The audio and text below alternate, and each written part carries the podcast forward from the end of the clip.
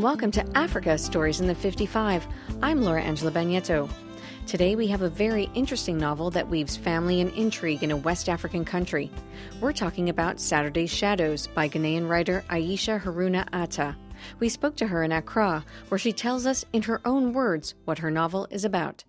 My book, Saturday's Shadows, is a multi voiced novel it follows four members of a family, the Avoka family, in the early 90s in a transitional West African country. They've they've gone from a military government to a civilian one, and it's about how the external politics affects the internal workings of the family and vice versa because the father is an influential position.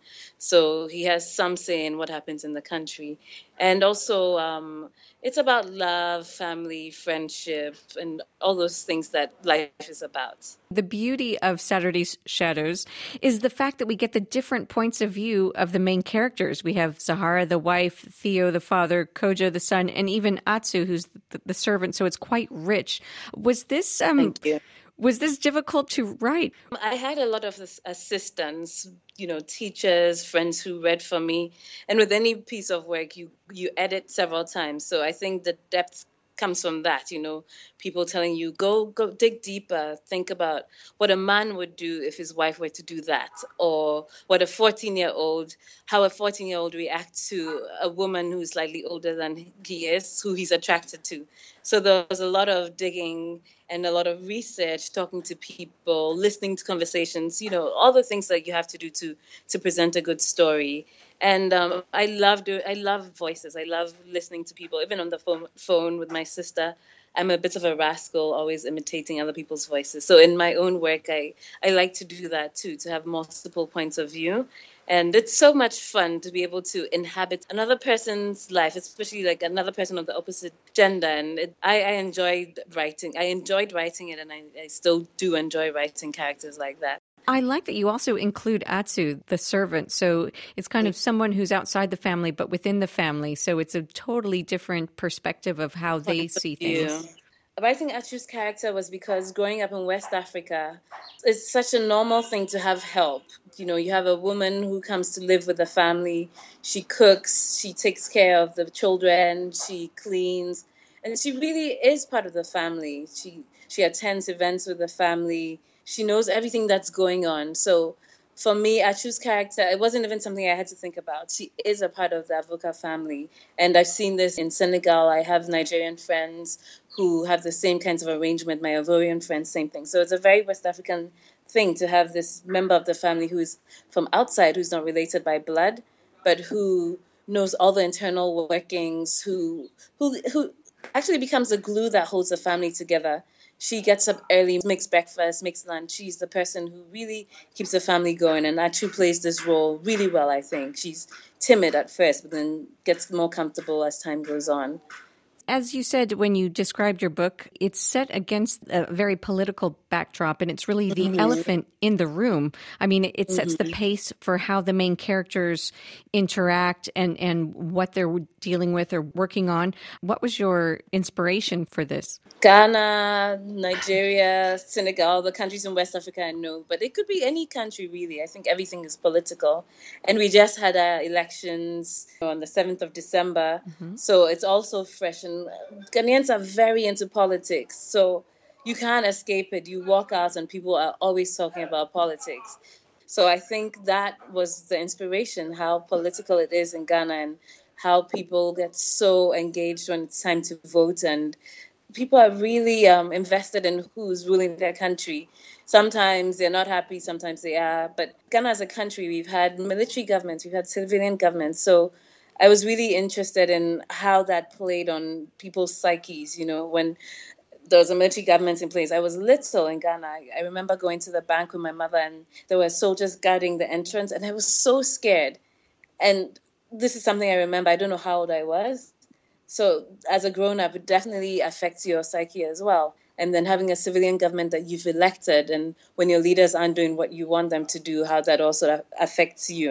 So I've always been interested in, you know, the, the play between government and its people, and um, and vice versa. It could be any country. That was what I wanted to go for, but a West African country more so than any other one. The book, I think, would appeal to many of our listeners um, because Okay. it because it deals with big issues like infidelity, Mm. illness, but it also deals with day to day life like paying school fees, even learning Yes. learning how to read. I mean, that's something you know important. Um, are these the types of books that you are looking forward to writing more, or are you are you experimenting with uh, with different styles? I have to say, one of my favorite books is Anna Karenina, and I find that Tolstoy does that. He talks about even what the dog is thinking. He he he goes into rich detail about everything. So that's one of my inspirations, and you know, I'm always le- reading and learning, and I like things that teach me. You know, whatever it is, whether I'm watching a film or listening to radio. So I, I hope I do that in my own writing. That it's the the little things. Um, that people will take away like oh this is how to fry an egg i remember reading a, a murakami book and he taught me how to make a perfect scrambled egg.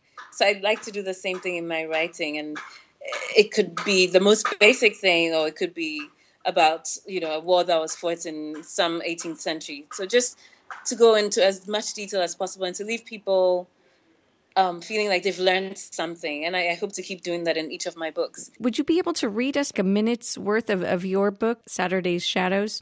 So I'm going to be reading uh, the very first chapter. This is written from the voice of Zahra, who's the mother.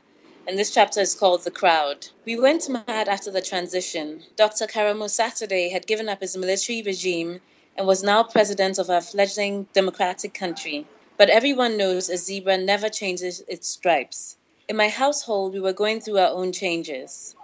Kojo was away for the first time at a boarding school controlled by the same bloodthirsty thieves who ruled the country. Theo was stuck in a hole at the Ministry of Foreign Affairs, and Atsu, a meek girl from the village, had just started working for us. Me, I was wondering how long I had to live. Either the madness seeped in from the outside, or it was a latent virus lurking in each of us, waiting for the right moment to unleash its deadly nucleic acid. I know when exactly it hit me.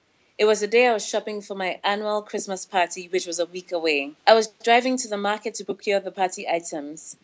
A hot Harmattan afternoon, the sky was shaded with grey dust, and congestion was relentless.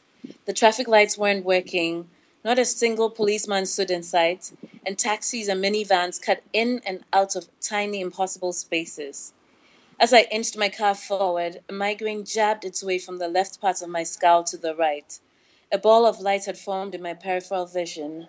Nausea. Cars on the road went out of focus, and street hawkers morphed into a fuzzy giant. Honks and screaming voices behind me increased in volume. Foolish woman, move your car, somebody yelled. I thought the rage was good, even though I didn't want it directed at me. A collective anger, held back for the 17 years of the doctor's dictatorship, was finally erupting. People could say whatever they wanted without fear the fear of getting caned by the Saturday boys or the fear of disappearing. That wraps up Africa Stories in the 55 for this month and for this year. It's been a great year, and we're looking forward to what African literature has to offer for 2017. We wanted to take some time today to talk to you, our listeners, about the future of Africa Stories in the 55 because it includes you. First, we broadcast across Africa, but also to Kingston, Jamaica, and we're planning a special Stories in the 55 Jamaica Writers Month. We will continue to feature African publishing houses and African novelists, but for 2017, we'd like your help. Have you read a novel that you think our listeners should know about? Send us your ideas and a question that you'd like to ask that writer. If we pick the book you've suggested, we'll read your question on air. Please write us at storiesin the55 at rfi.fr.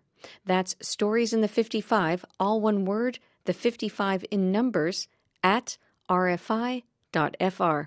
And if you have any other questions or concerns, please write us here. Remember, we're looking for living African novelists to feature on our program. We're looking forward to hearing from you soon, and we wish you all the best for a very happy new year.